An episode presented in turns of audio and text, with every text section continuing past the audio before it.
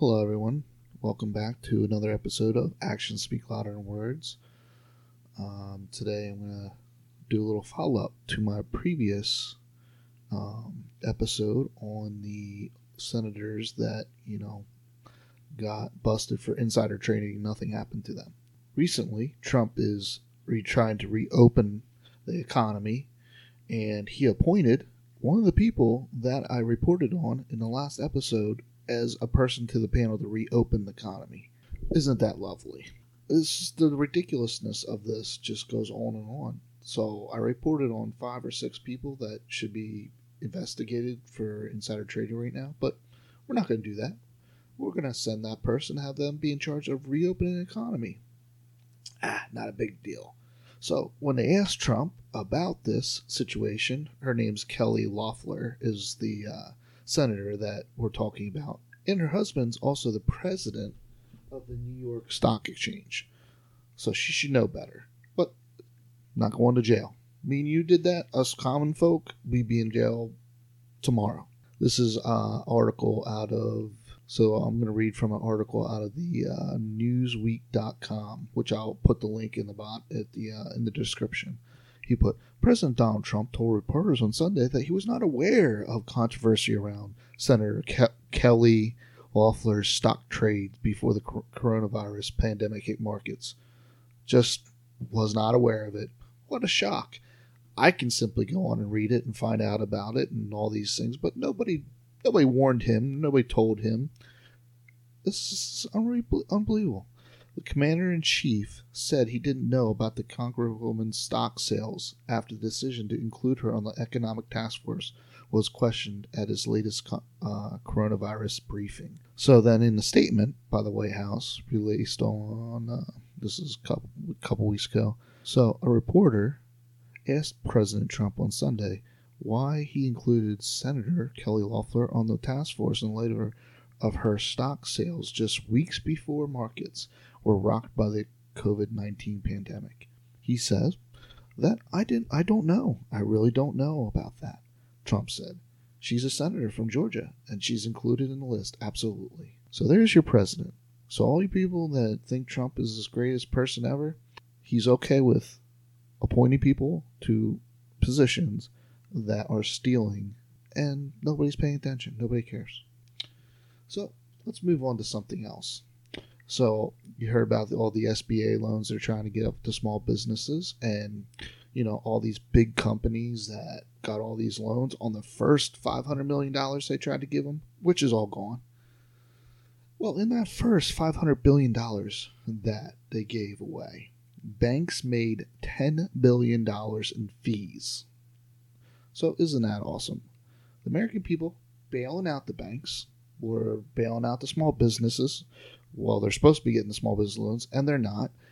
These big companies are coming in and getting it, and we're paying out of our pockets for all this nonsense going on. We gave the banks that we're bailing out $10 billion in fees. Eh. So this article came from the New York Post.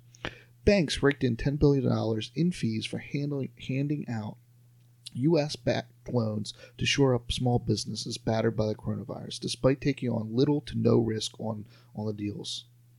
The feds p- paid banks for serving as intermediates for the $349 billion paycheck protection program. Sorry, not 500 million, 349, which allowed any federally insured bank or credit union to field applications for rescue loans and pass them on to the U.S. Small Business Administration for approval on Wednesday. As compensation for getting the money out of the door, the SBA promised banks processing fees. Like I said, we bailed out the banks. The banks are getting processing fee. I didn't get a processing fee in my paycheck. I don't know about you guys.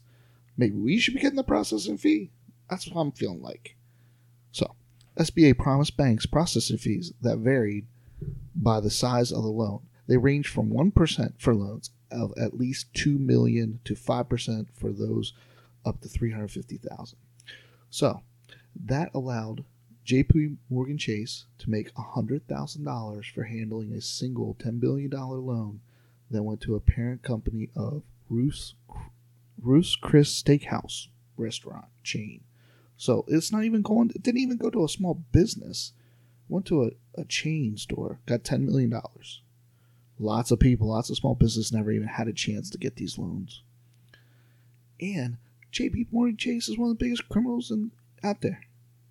Once again, like I tell everybody, six months ago, mm, $1.3 billion worth of cocaine found on J.P. Morgan Chase's ship. Why they have ships, who knows? Obviously, to import drugs. Uh, that was at their uh, shipyard. So they're getting they can do what they want. They can. The banks just run this country. I don't know what else to tell you. Going to continue. So when everybody wonders what happens ten years from now and where all this money is, and we're paying more taxes than we ever did before, this is the kind of stuff that we're on, and this is why. So that was lovely. Anybody that says, "Well, Donald Trump," blah blah blah. Jared Kushner, the guy he eats dinner across from Donald Trump every night, his son-in-law. This I found this nice article. Coronavirus hasn't stopped Jared Kushner's real estate empire from hounding tenants with debt collection eviction lawsuits. Lovely. So, he's making money off this, and now he's trying to evict people illegally. Huh. At least 15 tenants in New Jersey, this comes from The Intercept. At least 15 tenants in New Jersey and Maryland have been on the receiving end of lawsuits from Jared Kushner owned properties even after both states declared states of emergency. Governors Phil Murphy and Larry Hogan have both called for a moratorium on evictions, and courts have been closed, postponing hearing dates for for arranged debt collection related activities. So I guess if you're part of the Trump clan, you can you're above the law. I guess that's how it works. And you know what's funny about this is like I don't know if you guys remember this, but like a year ago, Trump called the uh, called the senator from Maryland, uh, told him to take care of Baltimore, and called it a slums. Well, guess who one of the biggest slumlords in Baltimore, Maryland is?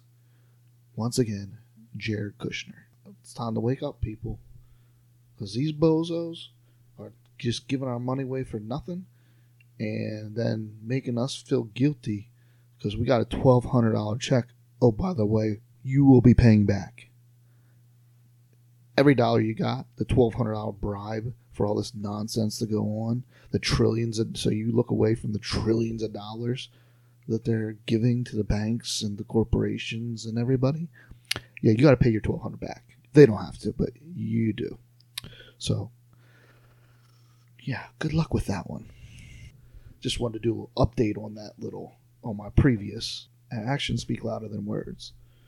So, um, thanks for listening. And I know Will just up I just uploaded one of Will's new episodes. Um, so take a listen to that. It's pretty good. And um, you know, we got some people lined up, and as soon as this mess is over, we're going to be hard at it and get those interviews going. All right. Well, thanks. See you later.